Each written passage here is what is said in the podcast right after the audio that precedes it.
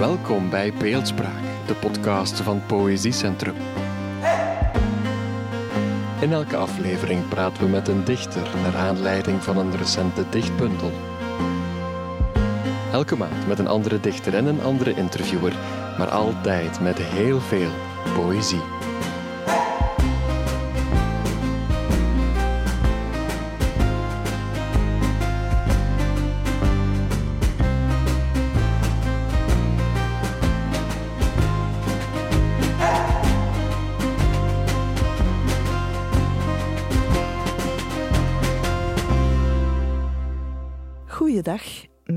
Is Anneleen de Koe.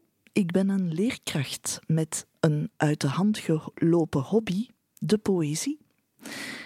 Naast mij zit Ruud Lasters, ook een leerkracht met een uit de hand gelopen hobby, als ik dat mag zeggen.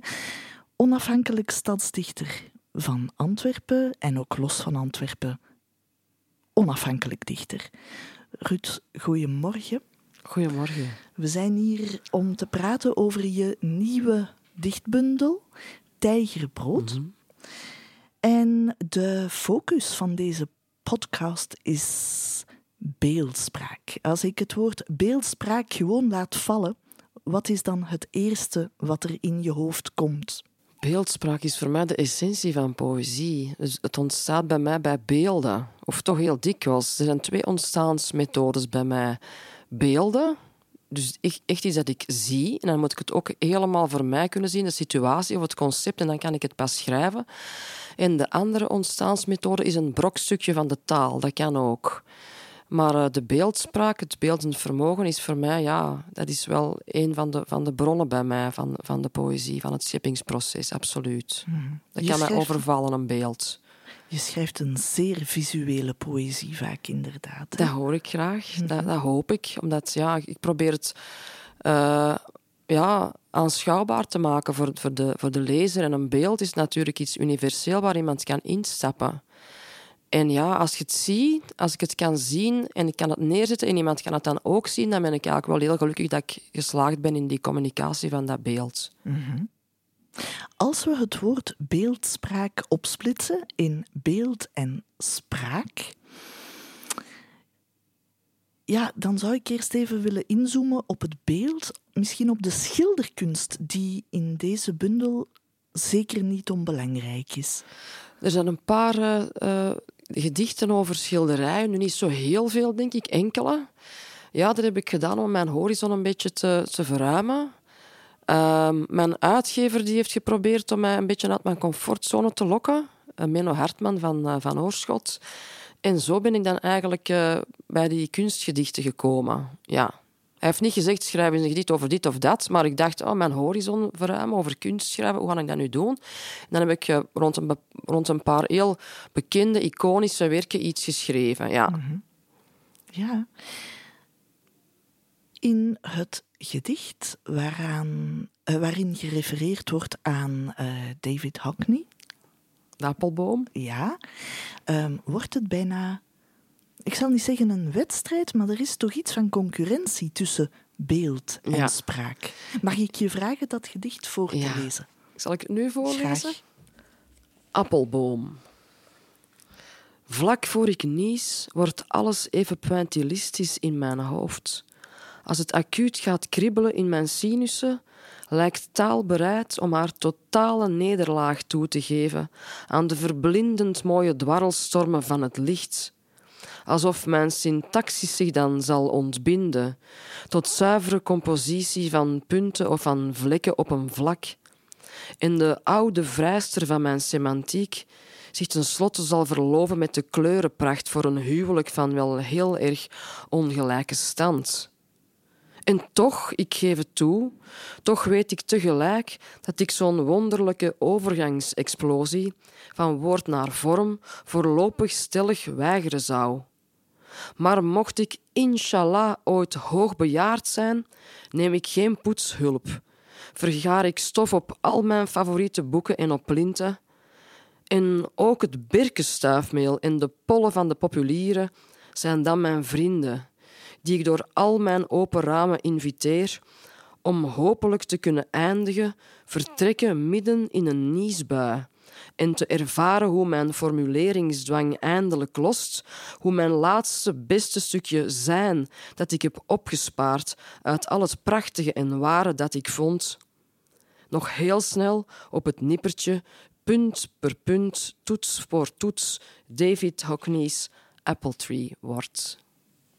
Mooi, mooi. Het is de eerste keer dat ik het heb voorgelezen, want beschouw het niet meteen als een voorleesgedicht, maar misschien is het toch mogelijk. Allee, ik heb het nog nooit voorgelezen, want ik maak altijd tegenwoordig een groot onderscheid tussen iets dat voorleesbaar is of dat eerder voor de, de geschreven bundel is. Ja. Ja, het hangt een beetje af van het aantal parameters in een gedicht. Hè. Of je het kan, op het gehoor kan appreciëren of niet. Mhm. Als het te complex is, denk ik dat het voor de luisteraar een beetje uh, voorbij raast als, raast als een trein.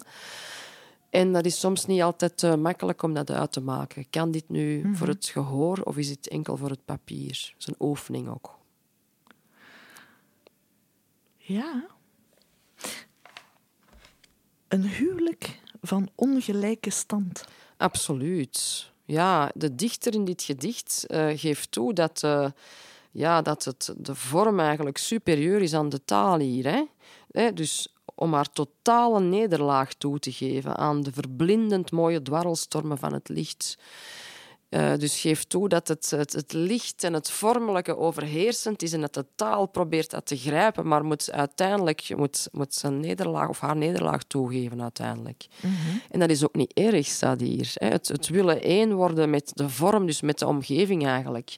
Dat is wat een dichter, of toch wel veel dichters proberen om ultiem te communiceren en ook op te lossen eigenlijk in de ander. Dus mhm. in de omgeving, ook in het visuele, in het licht. Mm het moet wel juist zijn voor jou. Of voor je personage. Ja, het, het is, ben ik denk wel... aan Le Déjeuner. Ja, absoluut. Het, het moet... Uh, dat gaat eigenlijk over... Eerst was de titel Asperger, was eigenlijk de titel van het gedicht. Maar mijn uitgever zei, zou je toch niet veranderen? Ik heb het dan veranderd. Maar inderdaad, ik vind het leuk dat je, dat je zegt, het moet juist zijn, want daar gaat het gedicht eigenlijk. Je hebt de mhm. kern van het gedicht mm eruit gehaald. Het gaat over, ja... Hé, um, wacht, ik ga het er eventjes erbij nemen zoeken. Ik ken de, de paginanummers nog. Ah ja, dat is er in de eerste. Ja. Het ja. Um, dus als het, als het uh, verbaal uh, vaag wordt, verbale vaagheid, zoals de huidige titel, is in zekere zin levensbedreigend. Mm. Dat cumuleert en doet uiteindelijk de drijfas breken van de taal. Dan kan je niets meer denken over de anderen, maar zij wel nog over jou. Dus stel je voor dat de, de taal u ontbreekt, maar iedereen heeft nog taal. Dat moet afschuwelijk zijn, want dan kan iedereen mij nog beoordelen en van alles over mij denken, maar ik kan niks meer over jullie denken, want ik bezit de taal niet meer. Dat is de ultieme vrees misschien wel van de dichter. Mhm. Ja om als enige de taal te verliezen die hem of haar zo dierbaar is. Ja. ja. Dat moet een nachtmerrie zijn uh, voor een dichter, verlies van taal, maar ook ehm, het zicht ja, is voor een dichter als jij, denk ik, ook zeer belangrijk. Wat ik zeer opvallend vind in, in jouw poëzie, is hoe je metaforen die vaak echt beginnen bij iets concreets en visueels, denk ik. Hoe jij die, en die vaak zeer divers zijn, hoe jij die weet te verknopen en hoe jij eindigt met buitengewoon coherente gedichten die begonnen zijn met elementen waarvan je denkt: wat doen die hier samen? Een appel in een draaideur? Bijvoorbeeld? ja, ehm, ik zeg altijd, er zit een soort van huwelijksbureau in mijn hoofd. Van, dus elementen uit de werkelijkheid. Neemt nu een appel, dat is natuurlijk, en ik werk heel graag met archetypes, een appel, een mhm. tafel, een stoel. Hoe eenvoudiger het begrip, hoe poëtischer, hoe groter de poëtische kracht voor mij. En dan heb ik een ander begrip, en dat is een huwelijksbureau, en die zoeken elkaar, die, zoeken, die willen relaties beginnen met elkaar. En dat kan maanden duren dat die op de wachtlijst staan. En dat kan weken duren, maar dat kan ook jaren duren. En als die samenkomen, dan is dat een, heeft dat heel veel vreugde voor mij. Dat, dat is mijn creatievreugde en dat is, voor die kiek doe ik het eigenlijk. Ja. Dat kan ik geloven, ja. Ik ben wel verslaafd aan die, aan die fase. Ja. Het, het iets maken. Sommige schrijvers zeggen dat ze liever geschreven hebben dan... Dus het voltooid hebben dan het schrijven zelf. Maar bij mij is het echt wel... Het creatieproces geeft me zoveel plezier. Bijvoorbeeld, nu zit ik niet in een creatiefase, ik zit in een, bevallingsfase, want uh, mijn bundel verschijnt volgende week. Dus dat is een loslatingsproces. En dat is voor mij veel minder leuk dan ja, het scheppen van, van een gedicht. Ja, dat geeft mij een, een heel veilig gevoel. Uh, ja, dan, dan is alles mooi, dan is het leven helemaal mooi. Dan is er ook geen stress. En dat is iets wat ik altijd naar hunker, denk ik. Mm dat, die, dat die knal, dat, die twee dingen die tegen elkaar botsen. En daar dan mee aan de slag gaan. En ook de struggle daarvan, want soms gaat dat heel gemakkelijk. Maar uh, dat is maar drie keer per jaar of zo dat ik het geluk heb om de zwarte doos van het gedicht, noem ik dat aan, te vinden. Dus waar dat alles in zit, hè, de, de, de hele vluchtroute, alles zit erin in de zwarte doos. Maar dikwijls vind ik ook bijvoorbeeld een, uh, een straalmotor, dat is dan de beginregel van een gedicht, of het landingsstel, het slot. Uh, maar ja, dus drie keer per jaar vind, vind ik eh, het hele gedicht ineens, maar dat, dat is, gebeurt niet dikwijls. Maar toch die struggle van al die onderdelen wel moeten zoeken en in elkaar moeten puzzelen, ik heb daar leren van houden. Mhm. Ja. Mhm. Als ik even terug mag komen op dat huwelijksbureau in je hoofd en ook op het visuele. Jij wil Frida Kahlo in het bad van Bonaar laten gaan. Ja, dat is een. Ehm, ik zal het gedicht er eventjes bij nemen, dat praat een beetje makkelijker. Dat is natuurlijk, ehm, ja, dat is ook begonnen dus bij die, over die kunstgedichten. Maar het, uh, daar ben ik eigenlijk wel uit iets emotioneels, inhoudelijk vertrokken. De vraag die daar gesteld wordt is: wat zou je als, uh, als schrijver of kunstenaar over hebben um, voor een. een um, nu wordt het natuurlijk wel heel persoonlijk, ik wik een beetje mijn woorden. Uh, voor een trauma-luwer bestaan. Hè?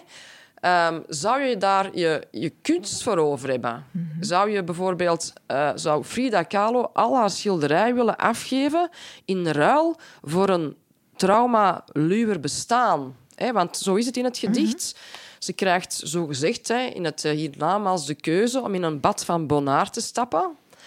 Maar dan, uh, ja, ze wil daar bijna instappen, want dan, dan wordt haar lichaam gereset naar een ongeschonden staat. Dan zou ze terug, terug uh, eh, want is enorm verminkt geraakt. En ook haar ongeboren kinderen zou ze dan in dat badwater vinden.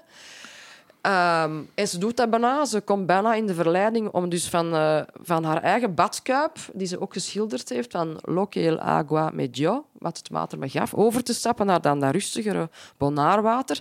En als ze juist op dat moment staat om die overstap te maken, realiseert ze zich van oei, wat gaat dat mij hier kosten? En dan vraagt ze naar de kaart, hè, la carta, van wat is het tarief? Hè, om, uh, hoeveel schilderij moet ik opofferen om in, een, om in dat rustiger water te mogen stappen, in dat rustiger leven? En dan wordt er geroepen in het hiernamaals, carta? Carta noa, er is geen kaart. Het is natuurlijk, ofwel geeft je heel je uiveren af, al je schilderijen, ofwel uh, geen enkel schilderij, maar er is geen keuze. En dat is wel de vraag natuurlijk die je stelt. En ja, dat is ook een vraag die ik mij soms op sommige mm donkerdere dagen stel, maar ik ken het antwoord wel. Mhm. bij mij is de creatievreugde zo, zo, zo, zo groot dat, uh, dat ze ook heel zelvend is en troostend voor mhm. het gebeurde. Dat is waarschijnlijk ook wel de kern van, van mijn schrijven, denk mhm. ik. Overlaatst stond er eh, in, in het tijdschrift Verzin een mooie uh, stuk over, over crisissen. Kunnen crisissen, zijn dat bronnen van, uh, van creatiekracht? En ik vind absoluut van wel. En ik denk dat dat bij heel veel mensen zo is. En dat is ook het mooie aan schrijven, dat je iets negatiefs kunt transformeren. Mhm. Op zijn kop kunt draaien. Als een, als een pannenkoek in de lucht gooien en zegt: Oké, het, is, zeg, het is misschien nu wel een verbrande pannenkoek, maar ik vang hem op, ik mhm. draai hem om en ik uh, leg er een, een lekkere laag stroop op of zo. Mhm. Dat je het, het negatieve kunt omkeren. Daar, daar gaat dat gedicht over.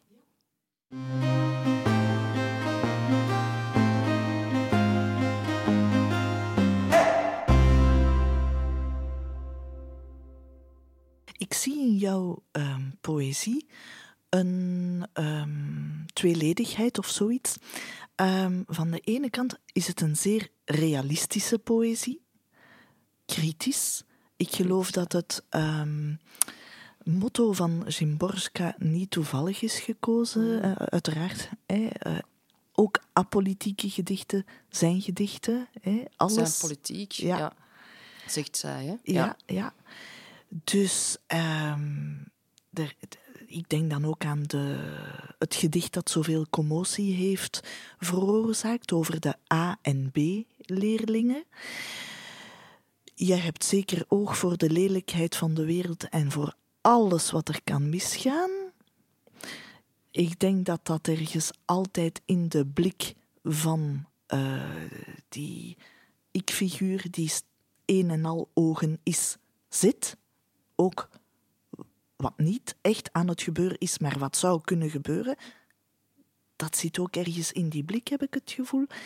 En van de andere kant zie ik in deze poëzie een ontzettend gevecht om voor het positieve. Ja, dat is wel heel mooi gezegd eigenlijk. Ik ben blij dat je dat zo, zo hebt gelezen. Ja, het is een, een resolute keuze. Voor mij is het, het, het kiezen voor de creatie is een, is een, een positieve keuze voor het leven. Dus ja, je probeert alles te omarmen. Ik heb er ook het gedicht Michelin over geschreven, over de allesomarming. Uh, dat is ook wat ik probeer, denk ik. ik probeer een, voor mij is poëzie een, een schild tegen de rauwheid van de werkelijkheid, maar langs de andere kant heb ik ook de rauwheid van de werkelijkheid nodig om tot creatie te komen. Als ik in, in, een te grote comfortzone zit, dan zakt mijn creativiteit helemaal weg. En dus die dualiteit is, die zit er inderdaad de hele tijd in. Het gedicht Michelin. Um, ik wil het er wel eens er even bij nemen, als dat mag. Graag. Dat gaat erover, hè. Eens lezen. Michelin.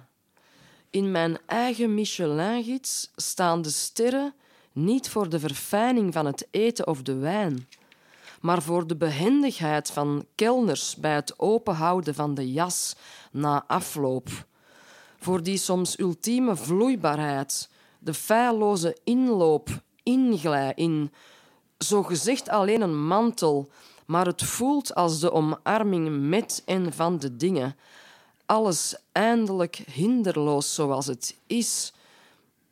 En ook al glip je dan voluit je eigen mouwen in, toch breek je tegelijk flanellen naden van de robotjespyjama van de na een kwart eeuw nauwelijks onderhuids gesuste Principessa Please All, die nog naschok schoudert in je lijf van vierde meisje in de rij, die een potige kruidenierszoon had moeten zijn. Laat haar, laat het. En die woorden waar zo'n kelner in wit hemd zo mee ontroeren kan. Dit is, geloof ik, de uwe. Alsof aan al die vestiaire haakjes echt geen enkele andere, betere insteek voor je hangt. Met werkelijk alles anders. Baan, land, woning, wederhelft. Nee, de allesomhelzing is wel voortreffelijk geregeld maar pokken duur en eigenlijk behoorlijk boven mijn stand.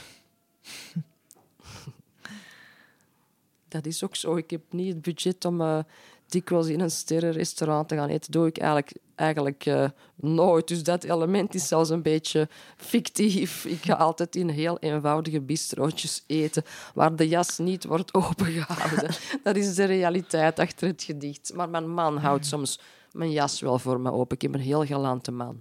Kijk. um, dat omarmen van het eigen bestaan. Hè? Ja. Dat je hier... Voilà. Um, dat is wat poëzie is. Hè? Een, een poging tot alles omarming. Voor mij is het toch zeker wel dat. En een poging tot ultieme communicatie. Dat is mhm. mijn zoektocht als auteur in het algemeen, ook als proza-schrijver.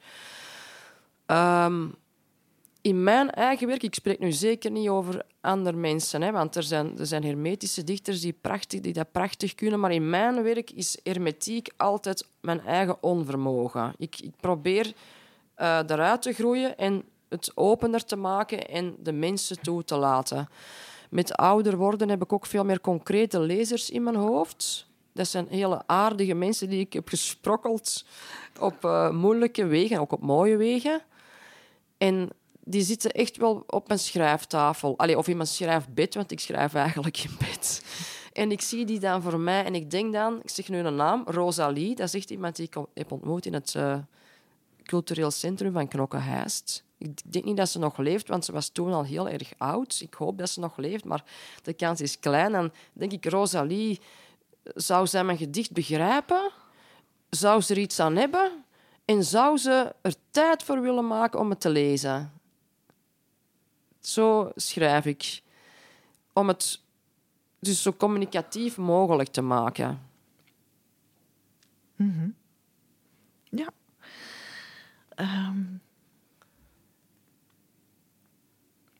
de po jouw poëzie is gericht op de hele wereld. Op de, heel, op, op de mensheid. Ja, op alle, op alle mensen die... Mensen zijn voelend. Ik denk dat iedereen heeft, heeft literaire kracht in zich en literaire schoonheid.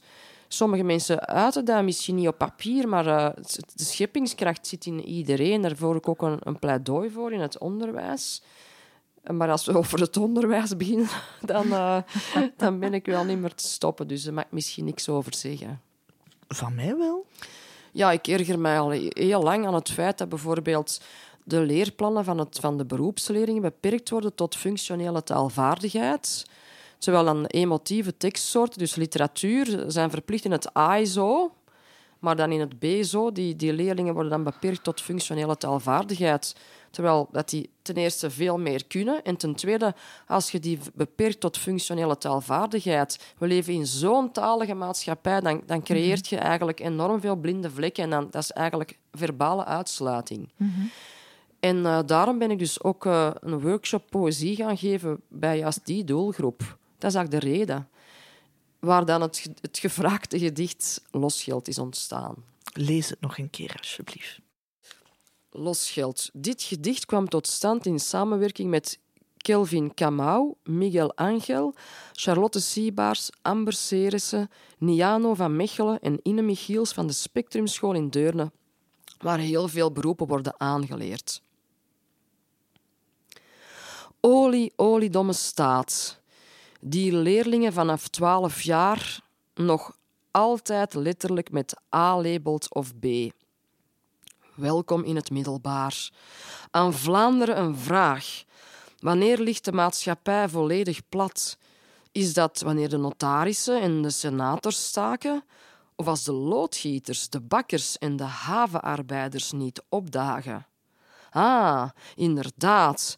Het land ligt op zijn gat als de dakwerkers nakateren, als alle winkeliers hun schub afkuisen, als de onthaalmoeders de luiers zelf aandoen, als koks hun kat sturen naar Namfong, Mr. Spaghetti en naar alle internaten. En wie is nu het slimst? Iemand die weet waar de Aconcagua ligt? Een vraag uit de slimste mens ter wereld. Of wie het hele stroomschema kan tekenen en uitvoeren voor een schoolkeuken, het sportpaleis, wedstraat, vergaderzalen. Iemand die weet hoeveel een flamingo weegt, of iemand die een tillift kan bedienen zonder dat de bomma valt op koude tegels voor het licht uitgaat. Wij moesten maar eens over A- en B-ministers praten. Dan zouden ze misschien verstaan hoe het aanvoelt.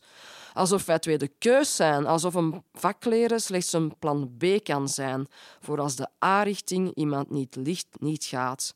Straks vraagt gij Vlaanderen nog losgeld voor het woord intelligent, dat gij al eeuwenlang gegijzeld houdt, alleen voor kwisters reserveert, voor dokters, architecten, wetenschappers, voor mevrouw Michiels en advocaten. Terwijl wij trappenmakers de hellingsgraad berekenen, de ideale afstand tussen treden. Kunt jij dat, Vlaanderen? En weet jij alles zoals wij, mechaniciens, over de juiste spanningskracht op de bouten van de nokkenas of hoe de distributieriem vervangen dient voor een perfecte cliptiming? Zolang gij Vlaanderen niet ook de vakman slim noemt in kranten, spelprogramma's en journaals, zijt gij de aas in uw naam Vlaanderen niet waard.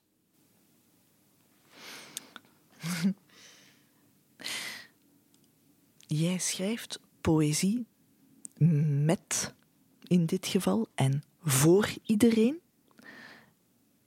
Uh, je houdt het zeer.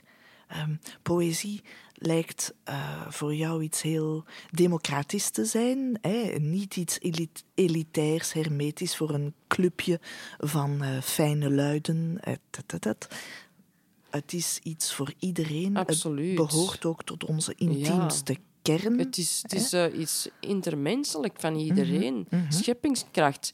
En bij de ene wordt dat opgeschreven, hè, bij dichters, maar andere mensen bijvoorbeeld die nu geen dichtbundels uitbrengen, die hebben ook poëtische kracht in zich. Die worden ook verwonderd en die worden ontroerd. Ik word nu zelf ontroerd als ze op de markt lopen en een marktkramer iets moois ingeven aan een kind of zo, of een prachtig stuk fruit zien open uh, snijden. Het is hier juist vrijdagmarkt, wordt dat zo genoemd in Gent. Ik heb dus juist op de markt gelopen. Dat is ook poëzie. Er zijn mensen die in de keuken prachtige creaties maken. Of bijvoorbeeld mijn moeder achter haar breimachine. Heel allee, ongelooflijke creaties. Daar zit ook poëtische kracht in. Het is maar hoe definieer je poëzie? Mm -hmm. Voor mij is, het, is poëzie het, de, de schoonheid van de scheppingskracht en dat is universeel. En ik vind het heel, inderdaad heel elitair om dat uh, te reserveren tot een, uh, tot een zogezegde elite. Ik, ik, geloof niet in de elite, dus ik zeg altijd bij de zogezegde elite. En dan zet ik het woord al eens tussen quotes. Dat zijn allemaal uh, ja, stervelingen uiteindelijk. onze tijd is hier zo beperkt en ja, we, zijn, we zijn zo onvolmaakt en zo imperfect en zo gelijkaardig. We willen uiteindelijk allemaal hetzelfde. Hè. Uh, ik heb meer dan 22 jaar lesgegeven nu in, to in het totaal. Dus ik heb heel veel mensen ontmoet, ook van heel veel verschillende culturen. En mijn vaststelling is, er is maar één mensheid, één jeugd. De mensen willen, ze willen, zich, ze willen liefde, zich geapprecieerd voelen. Dus liefde en veiligheid. En dat, dat zijn de grote verschillen, ook in het onderwijs bijvoorbeeld. Toen ik de over, uh, overstap maakte van de spectrumschool uh, naar de kunsthumanioren. Ik wilde niet weg in de, in de spectrumschool. Hè. Dat was door een reorganisatie. Mijn uren viel daar weg, want dat werd de middenschool. Toen ik dan ben overgestapt naar de, de kunsthumanioren, vroegen heel veel mensen aan mij... Oh, is dat geen groot verschil, zo ineens, van... Uh, van de Spectrumschool. Hè, met, dat is een, school, een stadse school met heel veel nationaliteit, overschakelen naar de kunsthumanioren. Ik zeg, ik zeg dan eigenlijk nee, want jongeren zijn jongeren. Mm -hmm. Maar wat ik wel heel, een, een heel groot verschil is dat ik vaststel, is het economische, de economische thuisomstandigheden en de dosis gegeven ouderliefde. Dat is een heel groot verschil. Maar de etnische afkomst of zo, of de religie of de thuistal, dat is, dat is allemaal veel minder voelbaar en veel minder bepalend volgens mij. Dat, zo ervaar ik dat niet als leerkracht. Het is één jeugd, één mensheid en de economische omstandigheden die voel ik heel goed. En de ouderliefde. Dat is een heel groot verschil. Mm -hmm. Maar voor de rest, we zijn één. We willen allemaal hetzelfde. We willen appreciatie voor onze identiteit en we willen veiligheid. En het is heel jammer dat uh, sommige mensen dat weigeren te zien, want het is zo'n evidentie. Kinderen zien het. Mm -hmm. Kinderen kunnen het wel zien. Dat, het, dat we één zijn. Hè? Mm -hmm. Zeker. Je sprak daarnet over je moeder en haar breimachine. En je sprak over de um, gegeven dosis ouderliefde. Dat brengt mij natuurlijk toch even bij keienstranden. Ik was eigenlijk niet per se van plan er een vraag over te stellen. Ja, dat is een cyclus over kindervrijheid. Ik ben mm -hmm. uh, een kindervrije vrouw. Um, en ik kom daar ook vooruit. Um, dat is niet altijd gemakkelijk geweest, omdat uh, zelfs als uh, sommige mensen vragen me dan wanneer heb je ervoor gekozen om geen kinderen te krijgen, maar dan zeg ik altijd, ik heb het niet gekozen, het is een be bewustwordingsproces geweest. Het, is, het maakt deel uit van wie ik ben, van mijn geaardheid. Uh, niet iedereen is als moeder geboren. En dat, dat onderscheid wordt nog veel te vaak gemaakt, vind ik. Die conditionering, daar zijn we nog altijd niet vanaf. En uh, ik zie heel graag kinderen, ik sta ook in het onderwijs. Maar uh, uh, ik, het, het, moederschap zelf is, is niet weggelegd voor mij, of toch niet in de, de zin van zelf een kind baren. Uh, ik heb wel heel veel moedergevoelens, bijvoorbeeld voor mensen die het moeilijk hebben. Dan komt mijn moederhart heel hard naar boven. Dus ik heb dat wel, die moedergevoelens, mm -hmm. maar ik ben wel kindervrij. En daar heb ik dus een cyclus over geschreven. En uh, de eerste vijf sonnetten zijn dat dan. Die zijn geschreven vanuit het standpunt van de moeder. Van een kindervrije dochter dus. Want dat is, uh, ik heb me in, in die, de plaats van die moeder, zeg ik wel, ik zeg die moeder, ik zeg niet mijn moeder, mhm. ingeleefd. En ik denk dat dat ook best wel moeilijk is. Uh, dat, dat, is ook, een, ook wel een verwerkingsproces, denk ik, voor, uh, voor, voor die mensen. Mm Wat ik ook wel kan begrijpen. En dat heb ik dus geprobeerd om neer te zetten. En daarna volgen er dan drie gedichten uit de stem van de, van de kindervrije dochter. Mm Ja. Ja. Niet iedereen wordt als moeder geboren. Wel wordt iedereen geboren als een poëtisch wezen. Poëzie is even basic, dagelijks als brood, tijgerbrood. Dat is mooi gezegd, zo zou ik het uh, willen denken. Ja. Omdat brood is natuurlijk ook een heel mooi archetype, vind ik. Ja, een brood, dat is gelijk een stoel. Dat is... Ja, ik hou ook heel veel van Mondriaan, die dat met de primaire kleuren schildert. En ik denk dat ik dat heb met de eenvoudigste begrippen. Die wil ik echt in mijn lichaam trekken en er echt iets mee doen. En ja, een brood, dat vind ik zo'n mooi begrip. Dat is... Um, de dagelijksheid. Ik probeer nu niet het woord banaal, want ik vind een brood helemaal niet banaal, maar de alledaagsheid, daar, daar schuilt voor mij de poëtische kracht in. En moet poëzie krachtvoer zijn? Uh, ik denk dat poëzie wel krachtvoer is als het poëzie is. Ik denk het wel, want het moet een, poëzie beoogt een effect. Als er geen effect is, ja, dan heb je een zakelijke tekst, denk ik. Dan heb je een krantartikel wat heel belangrijk is, of een stukje uit het handboek wat erop moet zijn. Maar ik denk dat poëzie altijd wel een, een effect nastreeft. Ik, ik werk toch daar zeker op. Dat durf mm -hmm. ik gerust zeggen. Ik probeer uh, mensen te doen lachen, dat probeer ik ook wel. Uh, mensen te ontroeren, daar streef ik toch wel naar. Naar het, naar het echt overbrengen van emotie. En daar ben ik uh, met ouder worden bewuster mee bezig dan vroeger. Vroeger um, ja, was ik, uh, ik denk dat mijn poëzie toen nog rationeler was. Nu schakel ik, er, schakel ik denk ik, sneller over van de ratio naar de intuïtie en terug. En daartussen komt dan de emotie. Dat is toch mijn zoektocht. Ja ik schuw de emotie niet. Ik probeer, ja, dat is juist de communicatie, denk ik. Hè, want we zijn voelende wezens en we willen ook voelen. Hè. Ik denk dat dat de enige vereiste is om poëzie te lezen, is willen voelen. Want anders moet je de krant lezen of, uh, of iets anders. Er zijn heel knappe teksten geschreven die dat, die dat niet beogen en die zijn heel waardevol. Maar de enigste vereiste, denk ik, om poëzie te lezen, is willen voelen. Je bundel eindigt met het woord opnieuw beginnersfetischist. Ja, ja. Ik denk dat we het einde van ons gesprek naderen. Is er iets dat jij opnieuw zou willen beginnen? Is er iets dat ik vergat te vragen dat jij nog heel graag wil zeggen over je bundel? Is er iets wat ik opnieuw zou willen beginnen? Um, ja, dan komen we weer eigenlijk bij het uh, gesprek over Vida Kahlo van daar straks. Uh, ja en nee, want als ik het opnieuw zou kunnen beginnen en alles zou dan in, ineens heel vlot verlopen, dan zou ik misschien heel hard moeten inboeten aan creativiteit. Hè, want dan heb ik niet die builen gehad die daarna iets, uh, iets van, van creatiekracht opleveren. Dus nee, ik denk dat ik het probeer te omarmen zoals het is. En ik vond het een heel fijn gesprek. Ik ook. Dank u wel. Dank u wel voor dit gesprek, Ruud.